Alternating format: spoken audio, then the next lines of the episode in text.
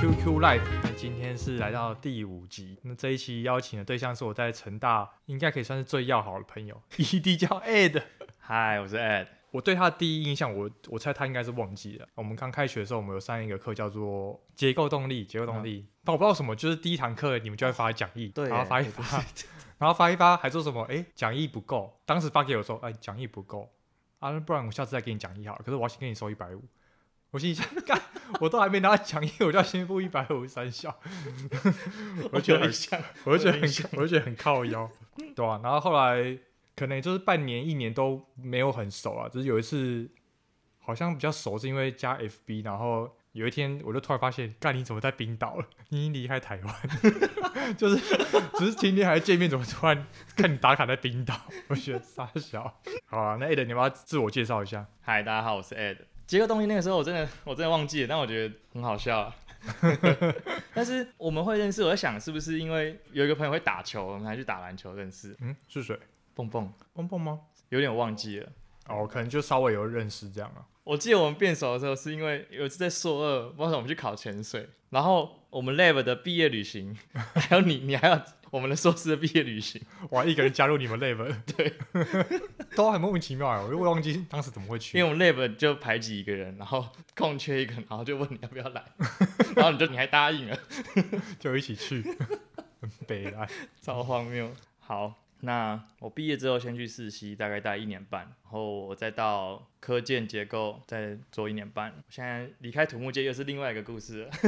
诶那当时为什么你会从世袭选择跳离啊？以前如果是硕士或者大学的时候，都会觉得，呃，台湾就最大家三家顾问公司，就世袭、中兴跟中鼎嘛。然后世袭应该是我大家平常访问就最常大家想要去的公司。我其实觉得世系它是每个部门的工作环境都不太一样。那我本来部门因为比较少新建的案子，所以比较多维修。然后我们之前有负责一个跟海军有关的案子，嗯是要负责全部台湾的海军的维修，然你后说海军的什么的维修啊？海军的附属设施就是在海码头上面的附属设施的哦，码头那维修边的，嗯，对，真的是全台湾的。然后检测公司很雷，就是它的图跟表都对不起来，然后 CAD 也对不起来，所以我们都在通灵，到底哪里坏掉了？ 所以我觉得很不准确啊。然后好像没有用到以前自己研究所用到学到一些专业知识，所以才想说去外面事务所看一下。哦，所以就选择去科建。对，它就算是结构技师事务所。台湾应该很多家结构事务所吧？你怎么会选择这家？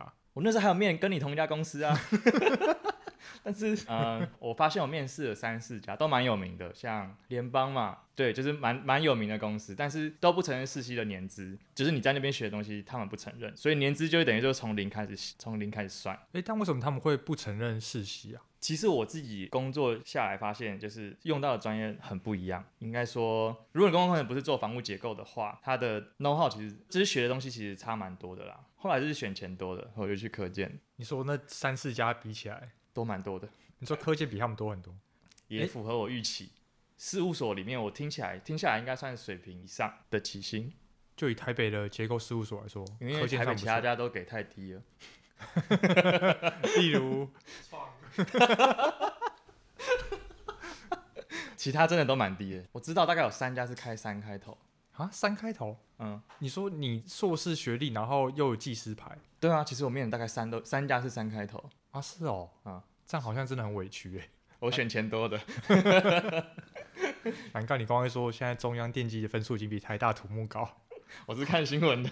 但是工时长短又是另外一个故事。我之前在实习工作的时候，主管也跟我说，他们是近十年以来最忙一次。然后我嗯进了科建之后，他们也说近十年以来最忙一次， 所以可能是我的问题。那你感觉都很忙吗？但我觉得忙的定义不太一样，有的是事情很多做不完，但是应该说事情都是做不完的，只是赶的程度。因为像呃事务所里面，你可能自己就是主办，嗯但是在大公司里面，你不会一进去就当主办，你可能是主任工程师下面的一个协助他的呃工程师，所以我觉得压力会差很多。对哦你只要完成他的事情，但是如果你今天在事务所你自己主办，你等于说你这个案子的时程全部都是你自己控制，然后你只要晚一天，就会影响到建商他们贷款的压力什么时候，那你就你就会爆炸。科建这个公司就是结构设计公司嘛，就跟我们公司很像。那你会讲一下，看你们公司他们设计一个房子，它怎么分工，或是设计流程是怎样？我前公司啊，科建它本来其实它都是做住宅比较多，所以它相对比较单纯。但是因为呃他们的案子都其实都蛮大的，所以其实大部分的结构系统都是呃可能比较资深的前辈或者是老板开，呃应该说我们总经理会开结构系统。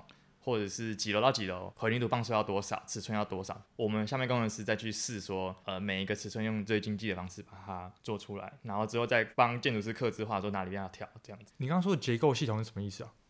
比如说你今天是想要 RC，你是要用钢筋混凝土做，还是你要用钢构，或者是你今天也可以用 SRC 那个钢骨混凝土也可以。这个是讲材料啦，因为它的性质差很多，它分析方式也差很多。呃，这个是材料的部分。那结构系统就会是你你今天有没有用剪力墙去抵抗车厢地震力，或者是你有没有一些斜撑去辅助。如果尺寸太高，呃、应该说楼层太高的话，它其实会变得很难设计，你必须要辅助的东西去补强这样。就不能单纯只靠梁柱系统，需要一些什么简你刚说的简力墙啊、斜撑什么来帮忙。就因为它可能因因为跟土地有关系，有些他们会盖得很细长，比如说六垮乘两垮，这种在结构系统里面就会很差。对，那这个时候两垮就一定必一定要用剪力墙，不然没有办法抵抗地震力。你刚说我两垮，要要解释给观众听一下。柱子到柱子中间这样算一垮，两垮的话代表你有三根柱子，然后中间有两垮。对，所以你刚说如果是一个六垮乘两垮，就是比较细长型的房子，它对就会比较难设计。因为我们设计地震的时候都会考量呃 x 方向跟 y 方向的地震，六垮代表你有六六个门架可以去抵抗的地震力，但你今天只有两垮的话，等于说你你那个两垮就必须要承受跟六垮一样的地震力这样子，嗯所以它通常尺寸会比较大，或者是通常这样一般都会加剪力墙。哎、那你说的这简力墙啊，它是会加在这个房子的哪里啊？通常剪力墙我们都加在电梯梯扣旁边。T 扣这东西是好像是建筑师会讲，就是 T core，因为你如果你今天加在隔间的话，它会吃掉太多的平数，所以你通常都会加到电梯旁边，而且电梯那边保证会有一个坑，你旁边就是可以加剪力墙。啊那、如果你今天是加在住户跟住户中间的话，它可能使用的平数就变少，而且管线要过的话，可能遇到剪力墙，因为剪力墙不能打洞。所以通常都会加在电梯附近，反正剪力墙要加到最称啊，这样它才不会有扭转的行为。平常在住家里面的话，我要怎么判断这个墙壁是简力墙还是一般的墙？初步判断你可以用敲，用手去敲敲看。 你只要是敲得出来啊？空心的那种，都一定是隔间，可能十五公分的轻质混凝土，或者是只只是用木板来隔。应该说你自己家里的隔间的话，都会叫做隔间墙，那大概会是十五公分。你的家跟你的邻居可能叫隔户，可能会用二十五公分的 RC，因为 RC 的隔音会比较好。剪力墙的话嘛，要跟一般的隔间隔户墙怎么分？可能只能用厚度来分吧，因为简力墙应该是不会开洞啊。对，剪力墙不能开洞。在我们模型上就要整个建一整片，你不能有窗户在上面，所以通常就是会放在电梯那边嘛。那电梯不需要窗户，但是我们也遇过很多，你可能简历墙只能从地下室做到一楼，那也有可能有些简历墙只能从一楼做到顶楼，这样这样子结构结构系统不太好。但是为了要最大化利用 容积，所以可能停车位那些东西，所以我们有各种奇怪做法。你说你们有可能是从一楼开始做简历墙，然后地下室都没有简历墙， 嗯、我有做过，知道地下一楼或地下二楼，我们没有下到法基，对，但是这样结构行为其实不太好，超难做。所以不太 OK。蹦蹦在旁边听的也都笑了。但是应该说你， 应该说你那一道剪力墙不会下到发基，可是你旁边怎么讲，你还是需要有东西把它的力量分散，让它传到发基，你不能直接断在地下一楼。然后就让地下一楼去吃它整个上下整个地震力不行，你还是要有其他的构架，或是剪力墙架在另外一垮旁边，让它把力量传下去。因为因为平常我们会做简历墙，就是等于说简历墙可能做厚一点嘛，然后长一点，防止受到地震力，尽量让那个墙来吃嘛。可如果你的墙是只从一楼往上做的话，就变成一楼到 B one 的中间，它那个力量会不知道怎么传出去，对就变旁边的柱子可能要吸收很大的力量啊。而且其实耐震规范上面有写，如果你的剪力墙没有直通到底的话，你下面的梁柱系统也要重新检讨，都要用弹性设计来算，而且也要放大地震力，所以其实超难算， 超难过。你刚刚是说你有做过一个案子，是说它简历墙直到 B one 或 B two，对，然后没有下去到总共几层，你记得吗？你知道会哪一楼吗？ 哪一哪一个吗？ 没错，我即将帮观众问说你这个案子是哪在哪里？在南台湾，热情的南台湾三十五楼。三十五楼，对三十五楼，然后它只到 B two，对，因为应该说它有有某几道剪力墙直到 B two，但它还是有它有很多道，因为蛮多道剪力墙的。强不想下到地下室，就是因为下面可能有车位问题。对，都是车位，因为那一栋房子它怎么讲？那栋房子它我记得你录之前说你要毫不保留的讲嘛，不是 那栋房子它你先讲它是哪个县市，县市还可以讲吧？热情的南台湾南台湾太大了，港港都 ，OK，港都三十五楼，OK，就问到这样了。可是港都现在大楼很多啊，因为可其实可是35三十楼三、三十六很多，超多。哦，对，那间健身公司很多三十几楼的，很多所以是的？哪一家？ 好，不就要讲。是跟跟科建密也蛮蛮有密切关系的公司。哦、所以如果我们要找的话，我们就看某一个简历墙，哎、突然怎么到 B two 没有那个墙的话，但是一般人应该看不出来，因为他们都会装潢都包起来，你不会知道哪里是剪力墙，而且那个一百公分，你应该也不知道在哪里。那个剪力墙很厚，如果我有朋友想要看房嘛，然后找你去看的话，你就可以跟他讲说，哎、这个房子可能有点问题，这样吗？你是可以提供这种意见的吗？你是说新盖的房子还是说旧的房子的去评估？嗯、新盖或旧的这样，就你单纯用看的啦，看得出来吗？你只能看说建商有没有用很基本的材料，然后再炫说它是用很高级的材料。你去外面看很多建商会说他们用三五零的混凝土 或是四二零零混凝土，嗯，就是那个不是很一般的吗？ 那不是到处都是可以找得到吗？三五零已经算好一点的了吧？现在应该很少二二八零整栋的吧，只有透天有可能。哎、但我们公司还有有些会做二八零哦，台北以外啦，台北是一定不可能的。对，台北是一定不可能。桃园跟台中就是超好做啊。啊，如果你可能是因为你们到三十几楼啊，三十几楼可能就一定要了。哦，我们是到四九零，我们最大490最大的都到四九零，但我住那个万间有到七二零嘛，因为真的很难不好做。其实我一些听众是有反映说，他们想要听一些关于销奖的。那你要不要分享一些你销奖的那个？销奖简报，就是他们可能怎样写好像很厉害，其实实际上根本就很一般这样。其实如果你要跟住户讲的话，他们在意的应该就是呃安不安全。首先，你先把耐震级数规范打开来，我觉得你随便找一条跟他们讲，他们都会觉得很厉害。比如说，我们设计的是用多少回归期的地震力来算，打他哪会， 他们哪知道这东西、啊？因为住户只想知道会不会倒，嗯但是我们是工程师，我们不能说一定会或者是一定不会，我们嗯只能说我们是用呃四百七十五年回归地震帮你算出来有多少趴几率不会倒。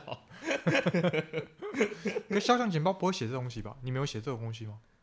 但我觉得我们销量简报会写说，我这样子的土质条件跟这样子的结构物必须要承受多少 G 的地震力，还有大家最爱听的正央正源再讲一次，然后我们公司的结构系统，我们可能会跑说，如果今天的结构物没有剪力墙的话，有剪力墙跟没有剪力墙的情况，同样地震下过来的时候，位移会差多少？然后还有我们的钢筋量会差多少？客户看到就会觉得哇，好像真的很很有效诶，然后就会买了。所以销奖你们也会写说有简历墙跟没简历墙的差别。会，或者是一个是剪力有剪力墙跟没有剪力墙它的位移的情况、加速度的情况，还有一个是钢筋的帕数。结构系统比较好的话，你尺寸可以比较小，那你尺寸小，自重也会比较小，所以反而不会有太大的地震力。你只要设计的好，就会很多好处。对，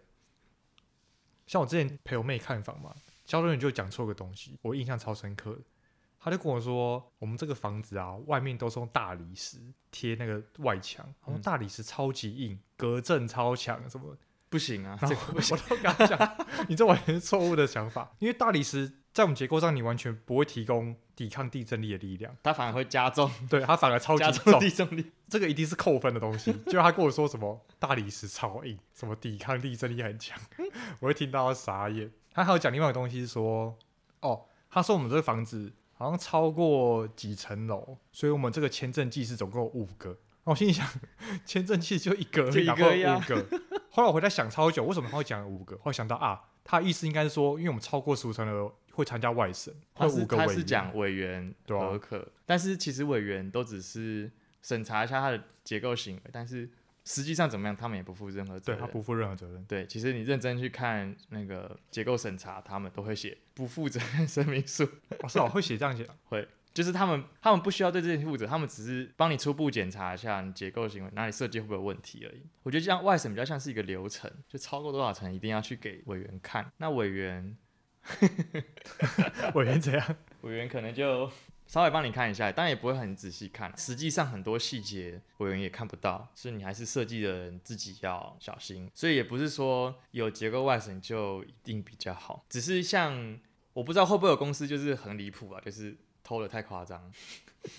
因为结构外审其实它也只大概大概抓一下钢筋量，也不你实际上多跟少他们也不会很认真一个一个去检查。但多少还是多一层保障，只是也不会说真的很加分这样。我觉得没有加分啊，我我我这我我个人觉得没有加分，完全没加分对， 哦完全没加分。好， 那你要讲一下你现在就你之前在科建有没有做过什么比较大的案子，或是印象很深刻的案子？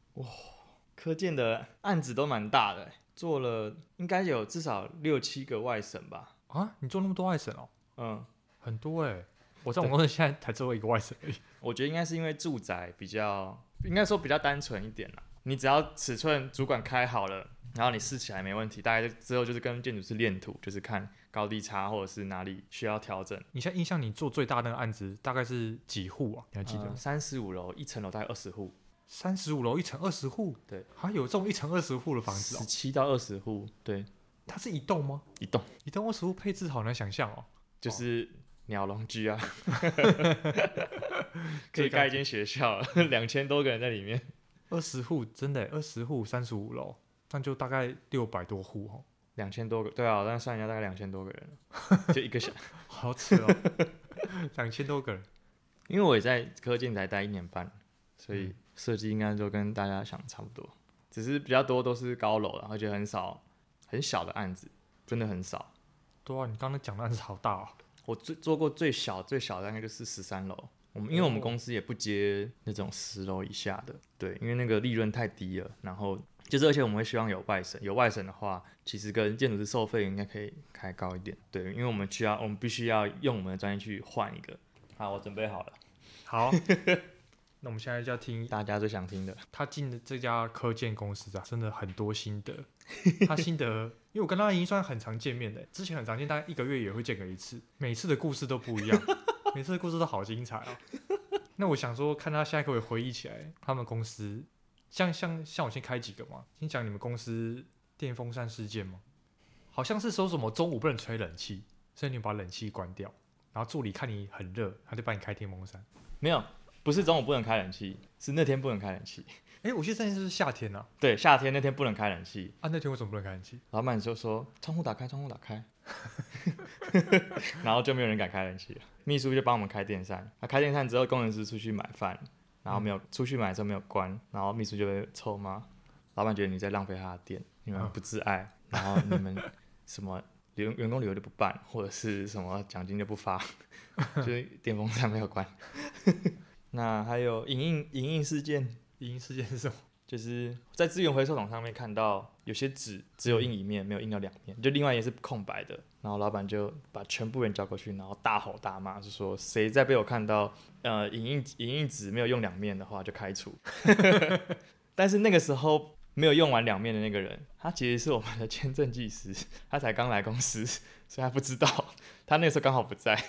老板还他没有在他面前，他就跟大家吼说要就是谁谁被他抓到就把他开除。但其实那个人是我们签证技 师，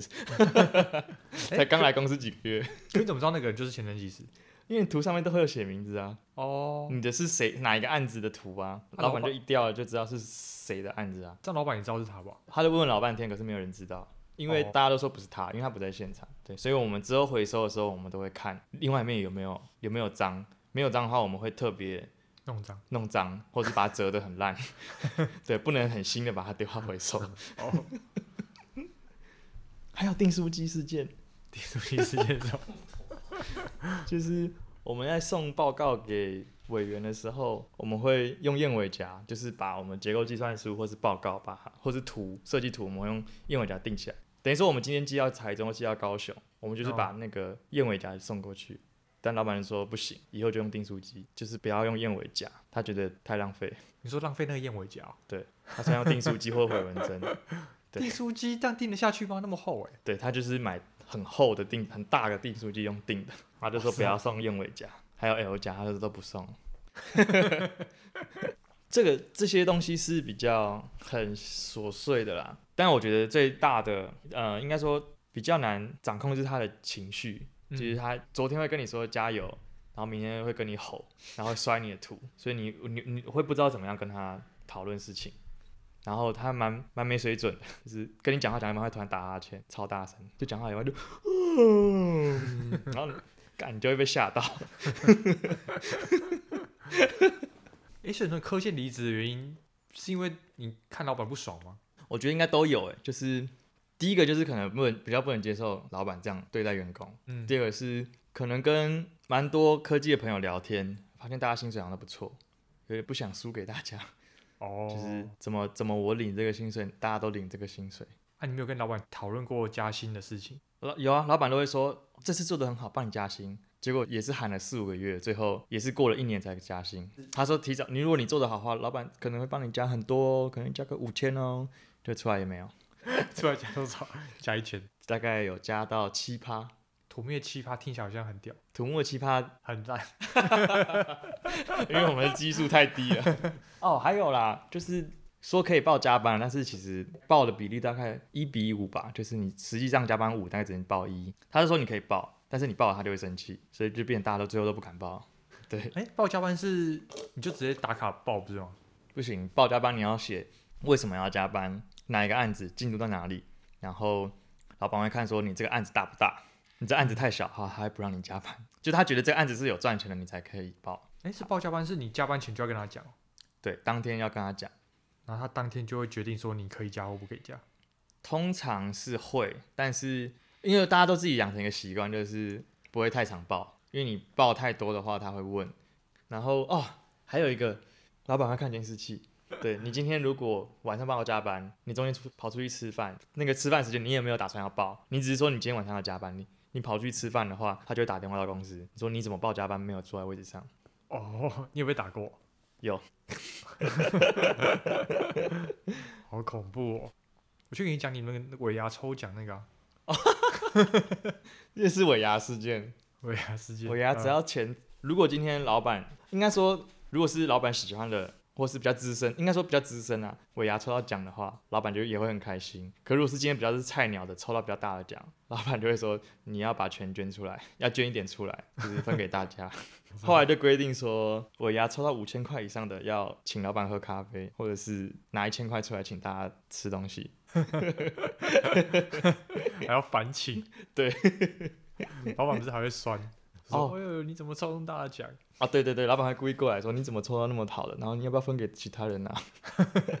哦，还有那个交换礼物，就是之前有一个同事，就是他蛮资深的，交换礼物送太便宜的东西，送一两百块的东西，因为老板好像好像说要一一千块以内吧，他好像送三四百块的。然后有一次老板就大吼，就说什么以后年薪超过多少的人不可以送一千块以下的， 应该送交换礼物送 USB，很烂哎、干超废的。对啊。不过老板这样也是蛮也是蛮伸张正义的、啊，对啦，这件事情蛮伸张正义的， 他可能自己也看不下去。但会驱使你离开的，应该还有其他更深的原因吧？也看不下去， 哦我或是刚是没讲 到，我刚是有些没讲到，对啊，你有些哦没讲到，就是你施工没有按图做啊，他们先先做了之后，图再画成跟施工的一样，因为现场他们就是很需要工期，工期他们掌控，然后他们先做下去，然后逼得我们设计图要跟他改，我觉得这超屌 的。就正常流程应该是你画好一个图，然后现场就按照你的图做嘛，哦，好，那我又可以讲一个了，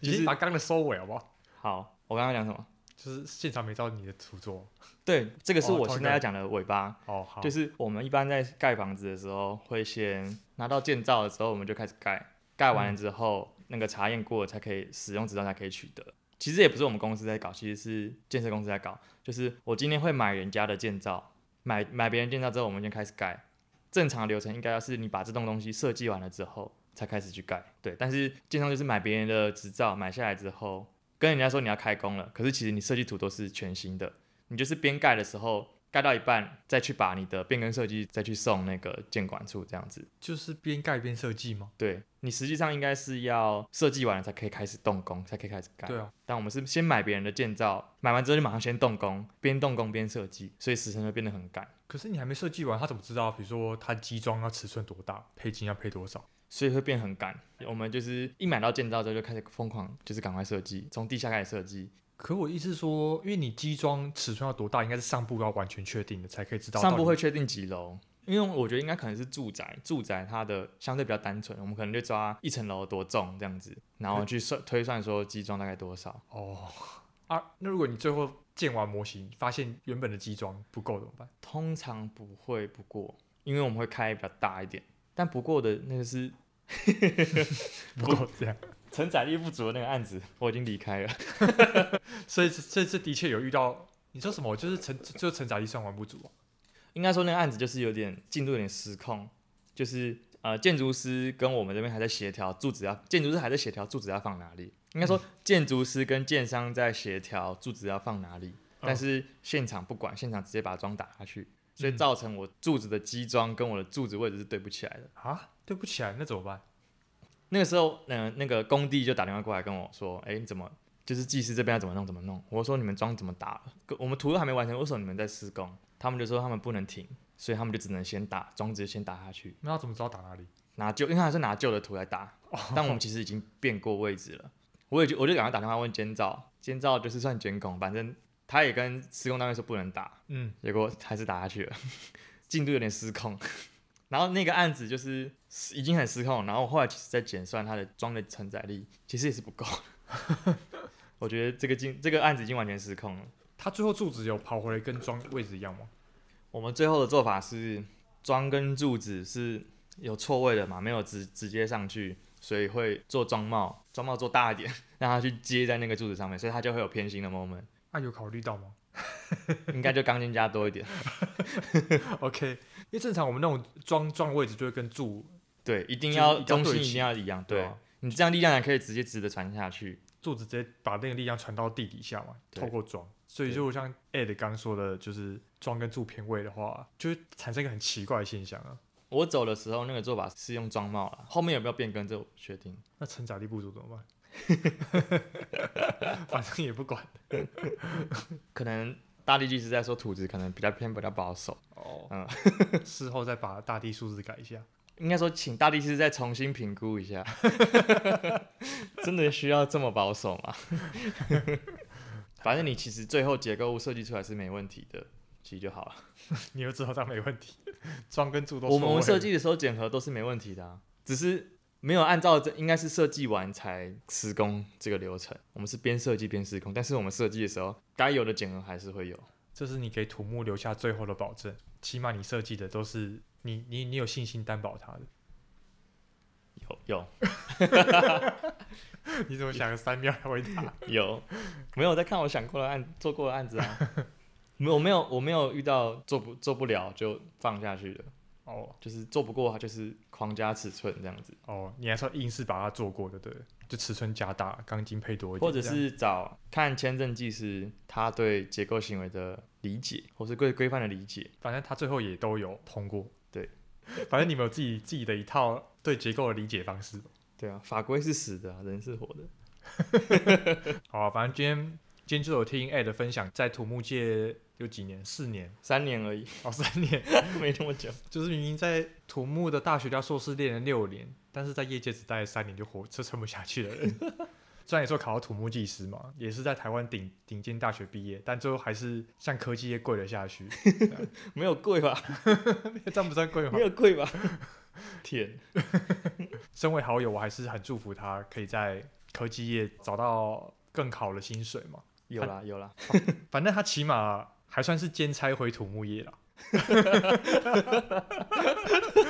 还是有兼差的性质，他没有完全离开土木。